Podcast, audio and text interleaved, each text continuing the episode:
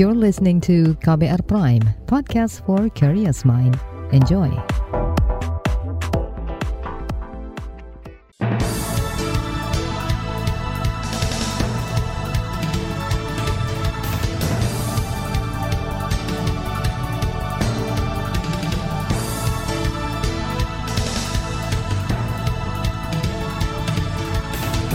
Selamat pagi saudara, senang sekali kami bisa menjumpai Anda melalui program Buletin Pagi edisi Jumat 9 Desember 2022. Saya Naomi Liandra, sejumlah informasi pilihan telah kami siapkan di antaranya Hari Anti Korupsi Sedunia sejumlah pihak ragu akan masa depan pemberantasan korupsi. Jokowi minta korban gempa bangun ulang rumah tahan gempa. Terdakwa pelanggaran HAM Paniai difonis bebas. Inilah Buletin Pagi selengkapnya terbaru di Buletin Pagi. Saudara, Hari Anti Korupsi yang jatuh pada 9 Desember hari ini disebut hanya akan menjadi seremonial semata. Sejumlah pihak mengungkapkan kekhawatiran akan masa depan upaya pemberantasan korupsi. Bekas pimpinan KPK Saud Situmorang misalnya, dia menilai nasib pemberantasan korupsi ke depan bakal makin suram terlebih setelah RKUHP disahkan DPR menjadi undang-undang. Kata dia KUHP mempertegas keringanan hukuman bagi koruptor. Tetapi kan hari-hari ini sudah mulai diributin soal uh, bagaimana kita memperlakukan uh, KUHP itu nanti, eh, KUHP itu di masa depan. Jadi uh, kalau kita mengatakan bahwa kemudian uh, kondisi ini apakah akan menjadi lebih baik, saya selalu mengatakan uh, ada saja undang-undang yang jelek, tapi pelaksanaannya bagus. Tapi kalau undang-undangnya undang-undangnya jelek, kemudian pelaksanaan jelek, ini yang disaspernya gitu. Nah itu lebih kepada style kepemimpinan nasional ya. Bekas pimpinan KPK Saud Situmorang mengatakan, indeks korupsi Indonesia yang sempat anjlok menggambarkan situasi dan kondisi yang nyata di tanah air.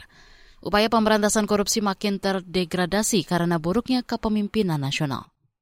Keraguan serupa juga disampaikan bekas pimpinan KPK lainnya, Busiro Mukodas. Busiro menyebut taji KPK ke depan sudah tidak bisa diharapkan lagi, sebab ada penghancuran sistematis terhadap lembaga anti rasuah itu. Itu semuanya menunjukkan secara kasat mata, ya, terjadi demoralisasi secara sistemik yang dilakukan melalui kebijakan-kebijakan negara sejak dari revisi undang-undang dan pembentukan undang-undang baru, hmm. termasuk undang-undang KUH pidana yang itu mengancam mengancam apa? Mengancam demokrasi karena sudah diancam dengan berbagai pasal baru. Bekas pimpinan KPK Busiro Mukodas menyebut undang-undang KPK yang baru membuat lumpuh lembaga anti korupsi secara permanen. Ditambah lagi pengangkatan pegawai KPK menjadi ASN turut mengiringi pelemahan lembaga itu. Keraguan terhadap upaya pemberantasan korupsi di Indonesia coba ditepis oleh pemerintah lewat tenaga ahli utama kantor staf presiden KSP. Tenaga ahli utama KSP Ade Irfan Pulungan mengatakan penanganan pemberantasan korupsi di Indonesia harus dijaga agar berkelanjutan. Dia mengajak masyarakat terus mengawasi indikasi terjadinya praktik korupsi, baik di lingkungan pemerintahan, swasta, dan yang lainnya dengan ada pengawasan secara kolektif dari semua unsur komponen masyarakat, saya pikir uh, oknum-oknum atau secara individu orang-orang yang ingin melakukan perbuatan korupsi ini dia akan bisa terpantau. Jadi niatnya bisa jadi akan berubah. Masyarakat juga juga harus bisa lebih mawas ya terhadap adanya indikasi-indikasi yang itu memang memungkinkan terjadinya perbuatan korupsi. Tenaga ahli utama KSP Adi Irfan Pulungan menambahkan pencegahan dan pengawasan indikasi korupsi harus dilakukan agar program pembangunan dan anggaran yang dialokasikan bisa tepat sasaran dan berjalan benar. Sementara itu Deputi Pendidikan dan Peran Serta Masyarakat Komisi Pemberantasan Korupsi KPK Wawan Wardiana menyebut penyelesaian tindak pidana korupsi tidak cukup dengan upaya penindakan saja – Kata dia, sejak 2004-2022 sudah ada 1.300-an orang yang ditindak oleh KPK, namun tindak pidana korupsi masih saja terjadi. Oleh karena itu, Wawan menyebut KPK membuat tiga pendekatan pemberantasan korupsi yang dikenal sebagai strategi Trisula pemberantasan korupsi, yakni pendidikan, pencegahan, dan penindakan. Lewat pendidikan adalah bagaimana upaya menimbulkan nilai-nilai integritas pada dirinya, supaya ke depan tidak ada lagi niat untuk korupsi. Lewat sistem Diperbaiki sistemnya, menutup celahnya supaya orang tidak bisa korupsi, tidak ada kesempatan untuk korupsi. Karena kita tahu dalam teori-teori, orang melakukan kejahatan karena ada niat dan kesempatan. Nah dua inilah yang kita tutup. Niatnya kita tutup lewat pendidikan, lalu kesempatannya kita tutup lewat perbaikan sistemnya di situ. Tapi kalau ada yang lolos juga, ya penindakan yang masuk kan gitu ya. Deputi Pendidikan dan Peran Serta Masyarakat KPK Wawan Wardiana menambahkan pentingnya peran serta masyarakat untuk bersama-sama KPK memberantas tindak pidana korupsi. Pusat Kajian Anti Korupsi Pukat dari Universitas Gajah Mada Yogyakarta menyebut masa depan pemberantasan rasuah berada di titik nadir jika tidak ada perubahan. Menurut peneliti Pukat UGM Yuris Reza Kurniawan, tren pemberantasan korupsi setahun belakangan dianggap buruk karena revisi undang-undang KPK dan perilaku pimpinannya. Yuris berharap Presiden dan DPR agar bisa berbenah dengan mengembalikan aturan Undang-Undang KPK yang lama. Apakah harapan itu harus diikuti dengan usaha? Tentu iya. Usaha apa yang bisa dilakukan? Saya pikir kita pertama bisa menagih dulu kepada Presiden dan DPR uh, sebagai apa namanya penginisiasi revisi undang-undang KPK meskipun rasanya ingin sangat sulit ya tapi saya pikir tiga tahun empat tahun ke belakang KPK sudah menunjukkan bahwa pasca revisi tahun ya, tiga tahun pasca revisi ini prestasi KPK semakin memburuk. Artinya undang-undang KPK yang baru tidak lebih baik daripada undang-undang KPK yang lama. Peneliti Pukat UGM Yuris Reza Kurniawan menambahkan kebijakan pemberantasan korupsi semakin tidak berkeadilan dengan disahkannya KUHP, yang salah satu pasalnya mengatur soal pemangkasan pidana minimal koruptor. Selain itu, penegakan hukum yang dilakukan KPK masih sebatas di permukaan. Pengusutan kasus tidak berjalan tuntas dan banyaknya perkara yang mangkrak. Saudara, lebih dari 200 triliun dana pemerintah daerah mengendap di bank. Informasinya selengkap informasi selengkapnya sesaat lagi. Tetaplah di Buletin Pagi. You're listening to KBR Pride, podcast for curious mind. Enjoy!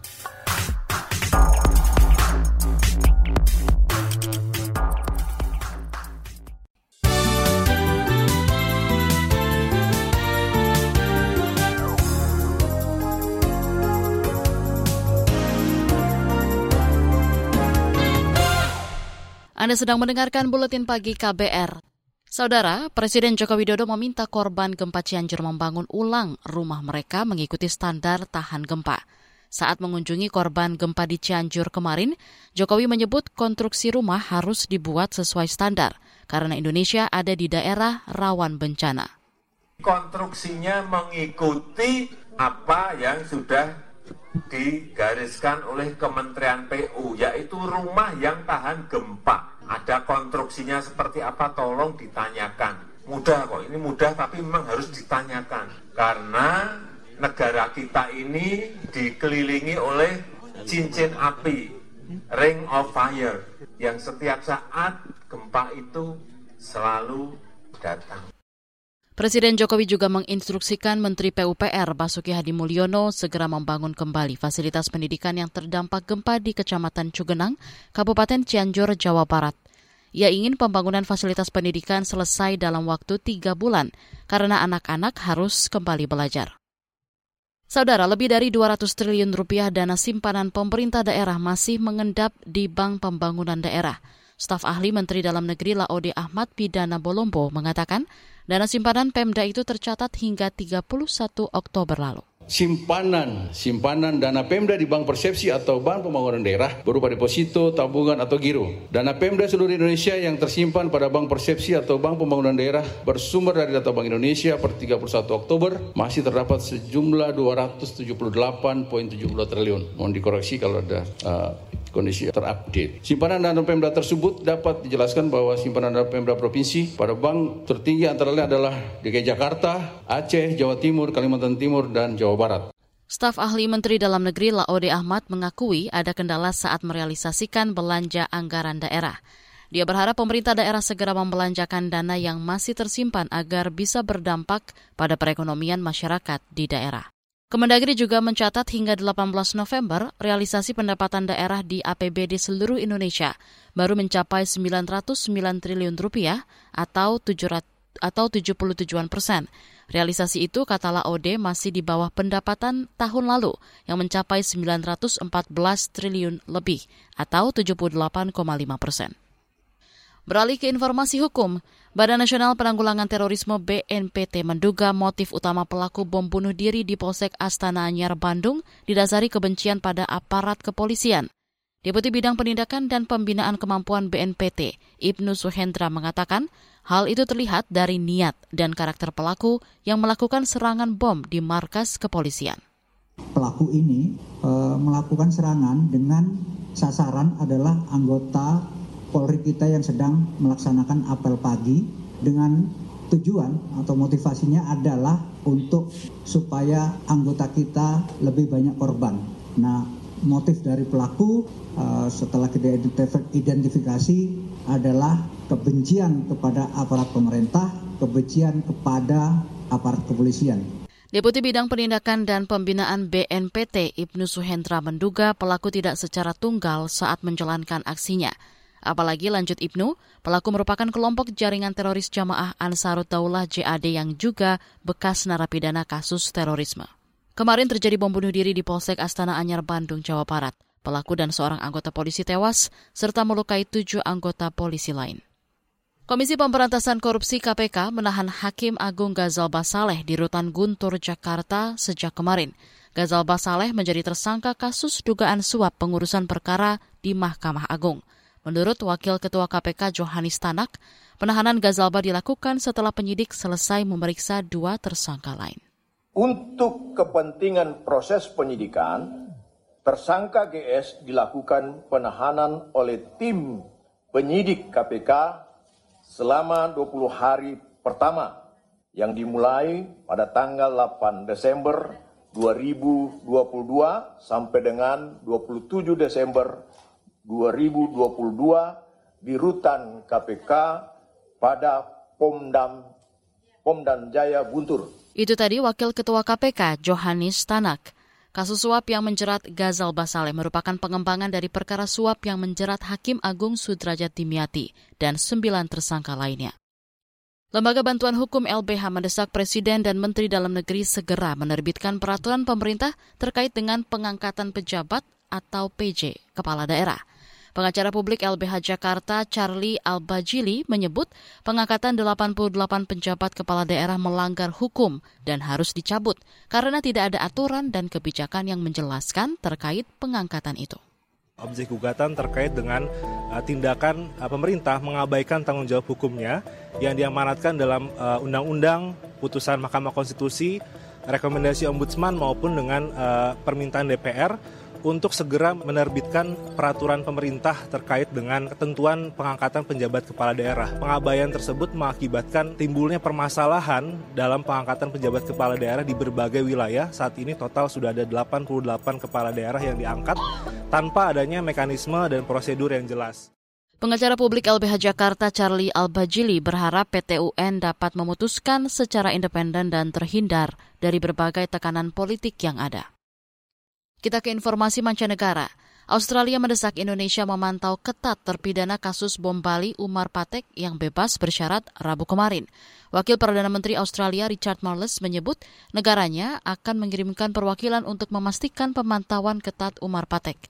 Warga Australia yang menjadi korban dan selamat dari tragedi bom Bali juga menyoroti pembebasan Patek. Salah seorang warga Australia Peter Hughes menyebut Umar Patek seharusnya dijerat hukuman paling berat. Sebelumnya Umar Patek resmi bebas dari lapas kelas 1 Surabaya lewat program pembebasan bersyarat. Patek diwajibkan mengikuti program pembimbingan sampai hingga April 2030. Ke informasi olahraga, ganda putri Indonesia Apriani Fadia kalah dari pasangan Cina Shang Shu dan Sheng Yu di ajang BWF World Tour Finals 2022. Apri dan Fadia kalah dengan skor 14-21, 19-21 dari Shang dan Sheng. Sementara di sektor ganda putra, pasangan Asan dan Hendra memetik kemenangan setelah mengalahkan pasangan Denmark, Kim Astrup dan Anders Remusen 21-13 dan 21-12. Sementara sektor ganda campuran pasangan Trinov Pita harus kalah dari pasangan Cina Sheng Huang dengan skor 9-21, 20-22. Di bagian berikutnya kami hadirkan laporan khas KBR tentang mendorong vaksinasi booster untuk antisipasi kenaikan kasus COVID-19 di akhir tahun. Tetaplah di Buletin Pagi KBR. You're listening to KBR Pride, podcast for curious mind. Enjoy!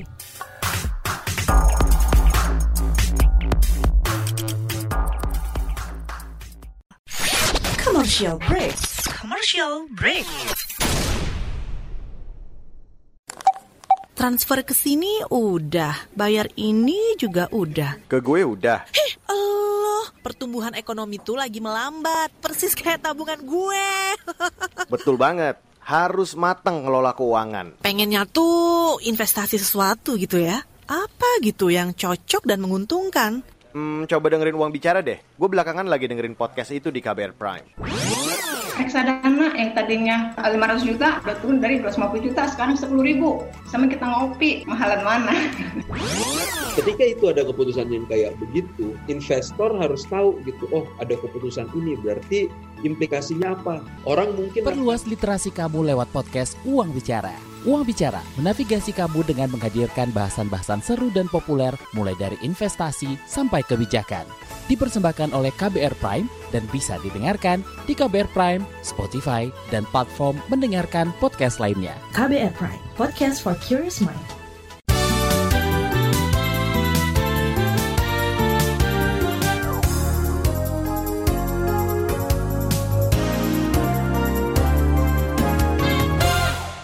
Anda masih bersama kami di Buletin Pagi KBR. Mobilitas warga diperkirakan akan meningkat saat libur Natal dan Tahun Baru. Hal ini dikhawatirkan bakal memicu kenaikan kasus positif COVID-19. Lalu apa langkah pemerintah untuk mengantisipasi kekhawatiran itu? Berikut laporan khas KBR yang disusun jurnalis KBR Astri Septiani. Presiden Joko Widodo mengingatkan para menterinya tetap melakukan mitigasi dan antisipasi terhadap peningkatan kasus positif maupun kematian akibat COVID-19, terutama menjelang libur Natal dan Tahun Baru. Jokowi memerintahkan agar vaksinasi booster ditingkatkan.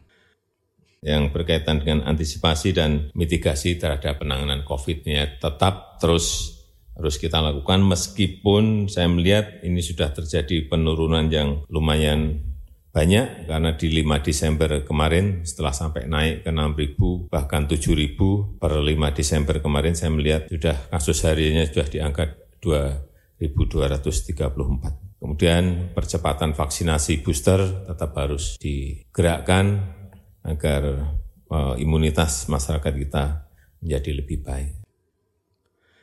Guna mengantisipasi kenaikan kasus di libur akhir tahun, Kementerian Kesehatan memastikan vaksin booster masih tetap menjadi syarat wajib bagi pelaku perjalanan baik dalam maupun luar negeri.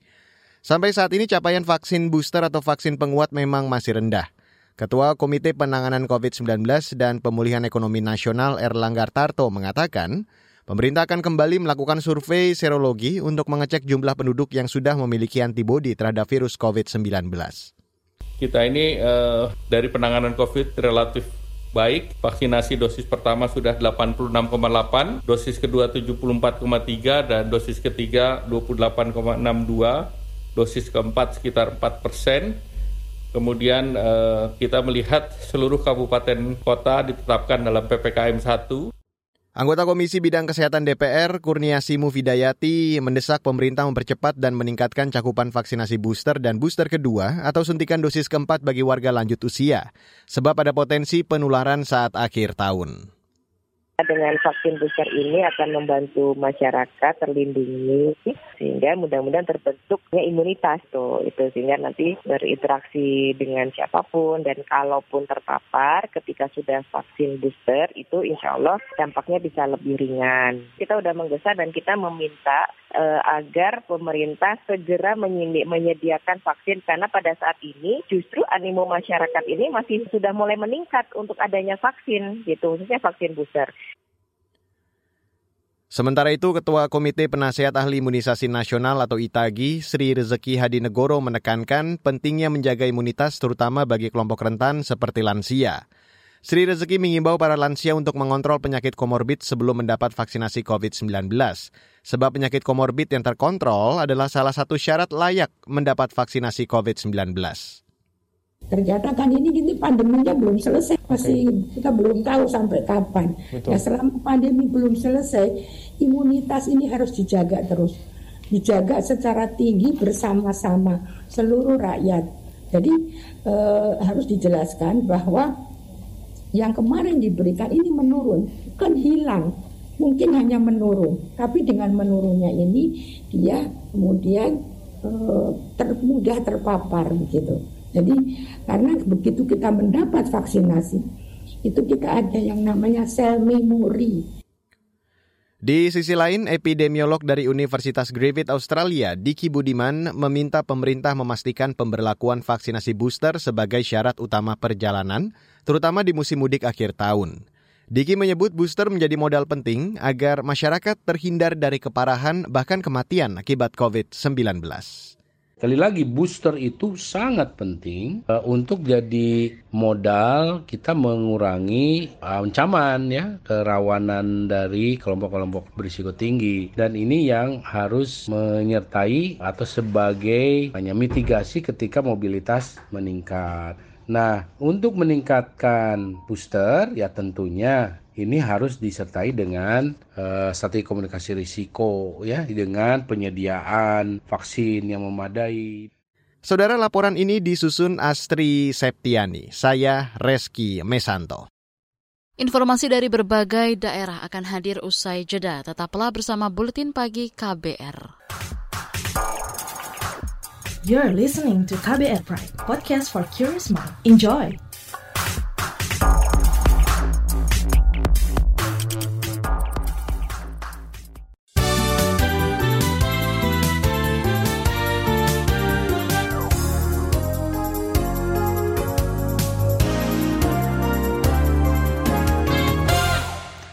Inilah bagian akhir buletin KBR.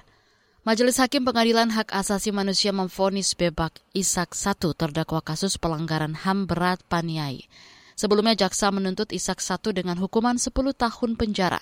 Menanggapi vonis bebas terdakwa kasus Paniai, Koordinator Kontras Fatia Maulidianti mengatakan sejak awal penyidikan Kejaksaan Agung sudah cacat dan hanya satu orang yang dijadikan tersangka yang akhirnya menjadi terdakwa. Iya, jadi yang pertama, poin pertama adalah bahwa memang uh, sedari awal penyidikan yang dilakukan oleh Kejaksaan Agung itu kami sudah banyak melakukan protes ya, karena hanya ada satu tersangka yang pada akhirnya dijadikan terdakwa di dalam sidang ini, di mana kita tahu bahwa pelanggaran HAM berat itu mustahil hanya dilakukan oleh satu orang saja dan hanya memperhatikan satu unsur komando saja. Sedangkan kita tahu bahwa dalam praktiknya itu ada beberapa pelaku yang menjadi pelaku lapangan yang itu juga tidak diadili di dalam proses sidang ini gitu. Jadi ketika uh, hakim tadi sudah menjelaskan uh, bahwa memang diakui. Koordinator Kontras Fatia Maulidianti menyebut dakwaan tidak lengkap di kasus Paniai sangat berbahaya bagi peradilan HAM selanjutnya. Apalagi kata dia Kejagung juga tidak melibatkan korban dalam investigasi tragedi itu.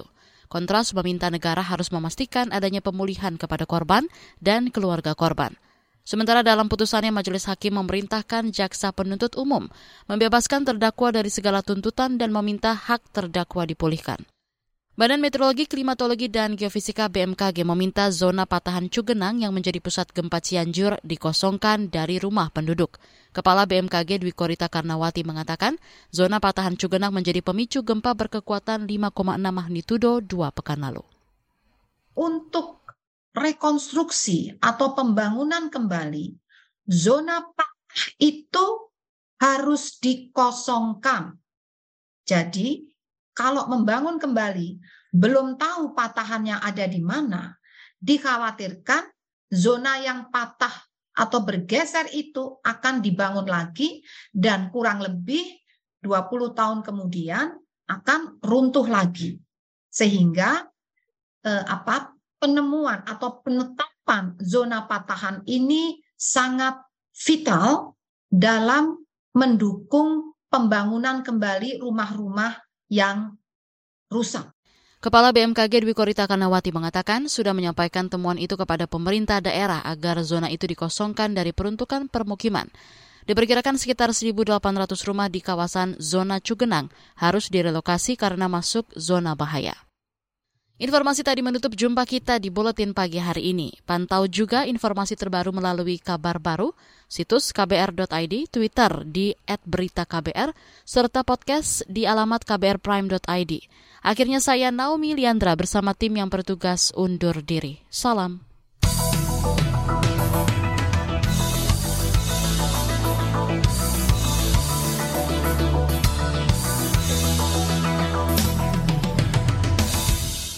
KBR Prime, cara asik mendengar berita. KBR Prime podcast for curious mind.